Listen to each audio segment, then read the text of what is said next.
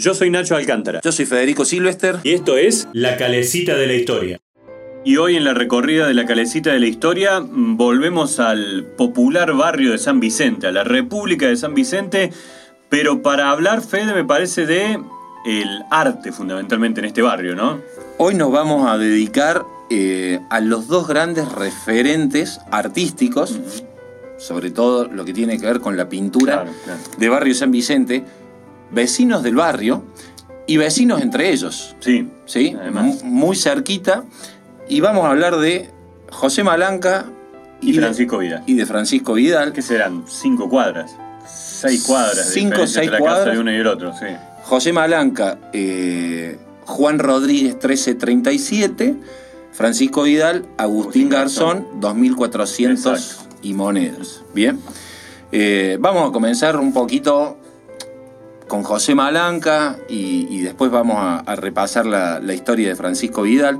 Malanca nace en Córdoba, lógicamente, en el año 1897. Es el hijo de una típica familia de inmigrantes italianos y su lugar en el mundo, y en esto coinciden ambos, fue toda la vida barrio San Vicente. Su casa natal es en calle Ambrosio Funes al 1300, ¿sí?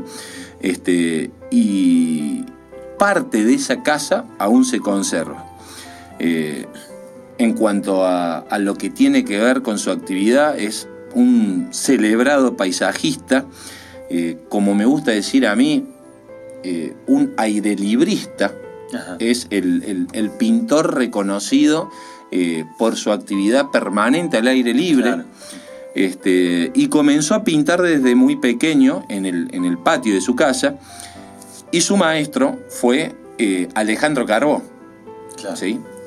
Quien le regaló sus primeras herramientas de trabajo con una caja de pintura y una paleta que Malanca conservó hasta el final de sus días, e ingresa a la Academia Provincial de Bellas Artes en el año 1920, y en 1923 es el ganador de una beca.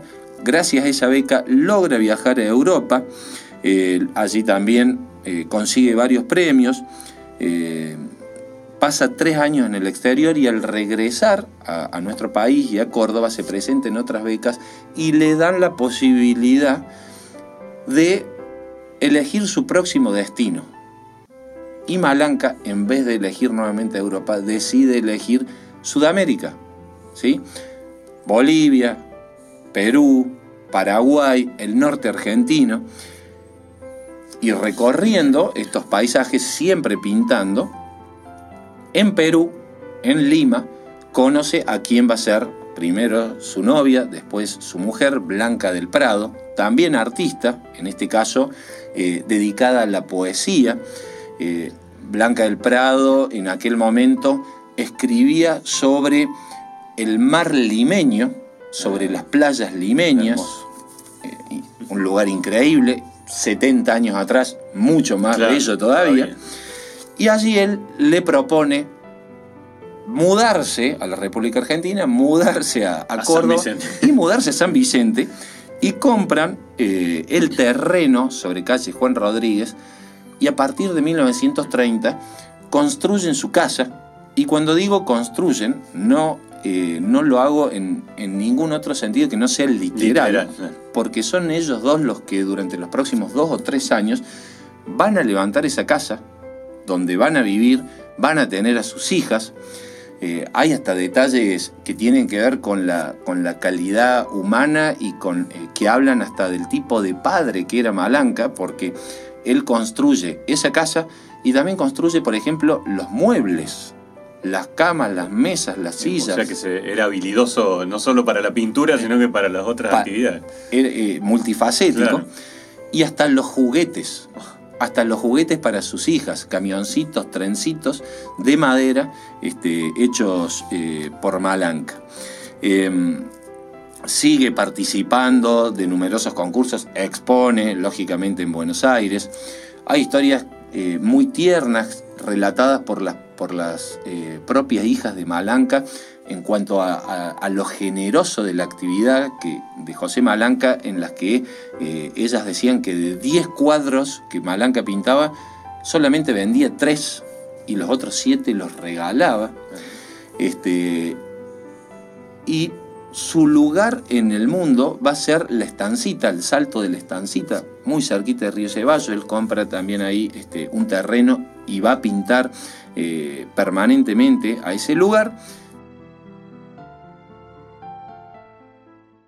Mercado Norte, el lugar donde se mezclan lo fresco, lo tradicional, la calidad, la gastronomía típica y los mejores precios. En Instagram, @MercadoNorteCórdoba.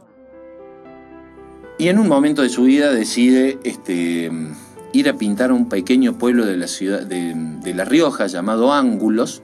La independencia del Perú es a fines de julio y él viaja unos días antes y dice que va a regresar para poder festejar con su mujer la independencia del Perú. Viaje del cual nunca regresó. Unos días a la familia le llama la atención que él no vuelva, y unos días más tarde la policía de La Rioja toca la puerta allí de calle Juan Rodríguez y le avisa que lo habían encontrado muerto. Murió haciendo lo que le gustaba, murió pintando, murió disfrutando en ese entorno natural. Está sepultado en el cementerio de Salvador, pero en un lugar un tanto... no pertenece ni al cementerio San Jerónimo ni al cementerio Salvador de Disidentes. Es un espacio, yo lo llamo como un limbo eterno, un purgatorio infinito. Malanca pidió ser sepultado bajo tierra para ser coherente con su obra artística. Claro. Pero nunca se expresó o en contra de la Iglesia Católica o a favor de practicar otra religión. Lo dejaron en el medio. No sé cómo... Efectivamente. Claro. Entonces fue sepultado allí. Bien. Y su vecino y amigo y compañero, Francisco Vidal, a muy poquitas cuadras de allí, de quien, bueno, vamos a conocer ahora un poco. Contemporáneos, claro, como vos bien decías.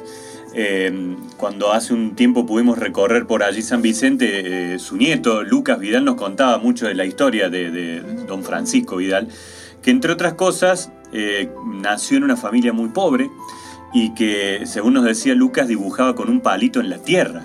Y ahí ya alguna docente que lo pudo ver en sus inicios de formación dijo: che, hay que conseguirle algún papel y lápices o algo para que empiece a dibujar, y ahí podríamos decir que definitivamente encuentra esta vocación, la cual lo marcó a lo largo de toda la vida, ¿no? También con un pintor de mucha formación, igual que Malanca, de estudiar, de generar, de lograr becas, de ir a Europa. Que comparten juntos, claro, esa primera beca, van los dos. Exacto. Comparten esa primera beca. Exacto. Y creo que lo invitan a Pedone también, no sé si en esa que juntan el premio de los dos para invitar a otro amigo también a que los acompañe. Sí. Y bueno, también marcado mucho por la técnica, un purista, digamos, del arte, de la pintura, que a lo largo de mucho tiempo también se dedicó a participar de premios, logrando muchos de ellos. Uno de ellos es el que le permite hacer la casa, en donde vivió toda su vida, allí, como bien decíamos antes, en la calle Agustín Garzón, que es más, tiene una plaquita de la empresa Roggio, que fue la empresa constructora de una hermosa casa, que además tiene un parque gigante, ¿no? Es la casa distinta de esa cuadra. Sin duda. Se diferencia esa casa. Y para la época debe haber sido las distintas del barrio, ¿no? Totalmente. Por lo importante, más allá de un San Vicente de Quintas, que eran quizá un poquito más arriba, ¿no? Más hacia la subida ya del Agustín Garzón, en donde se armaban ese tipo de casas. Bueno, vivió de esto, vivió del arte, vivió de la pintura, y luego dedicado mucho al tema de los retratos, ¿no? Que era definitivamente lo que le generaba los ingresos en su momento, ¿no? Ese era su trabajo. Sí, el retrato, imaginémonos hoy, era lo que un fotógrafo lograba de inmortalizar a una persona. Bueno, ellos lo hacían a través del retrato, ya sea con la persona presente o a través de alguna imagen. Hay una historia llegar, ¿no? Ahí que tiene que ver con Eva. Con Evita, sí, exactamente. Alguna vez a Francisco Vidal le encargaron la imagen del retrato de Eva Duarte Perón. Le mandaron una fotografía de ella que él utilizó poniéndola a una prima con toda la ropa, el trajecito tipo Dior que Evita sabía utilizar como modelo y con el rostro de la imagen puesta de esa fotografía que le habían enviado. Y según nos contaba parte de la familia también, ese cuadro un día desapareció. Y nadie sabe dónde está o qué pasó, lamentablemente, con esa imagen hecha por Francisco Vidal, que al igual que Malanca nunca se movió de ahí, ¿no? A pesar de haber tenido enormes posibilidades de radicarse en otros lugares, de ser directores de escuelas de artes en otros lugares del país y del mundo quizás, determinó que definitivamente San Vicente era su lugar. El arraigo con San Vicente, sí, en ambos casos era efectivamente infinito. Absolutamente. Y una historia que tiene que ver con la República de San Vicente, cuando surge todo lo que ya hemos contado en algún capítulo de independizarse del resto de la ciudad. En la década del 60 surge también la República de la Boca, sí. ¿Sí? Y en San Vicente ya se habían creado ministerios independientes a los de la municipalidad, y el ministro de Arte y de Cultura era José Malanca. Ajá, claro. Dentro de la República de San Vicente. Sí. Y hoy, ya digamos como para ir cerrando, en la esquina de Agustín, de San Jerónimo y de Sargento Cabral, hay un gran mural. Sí. Un homenaje que se postergó mucho tiempo, ¿no? Sí. Pero absolutamente merecido hacia ellos.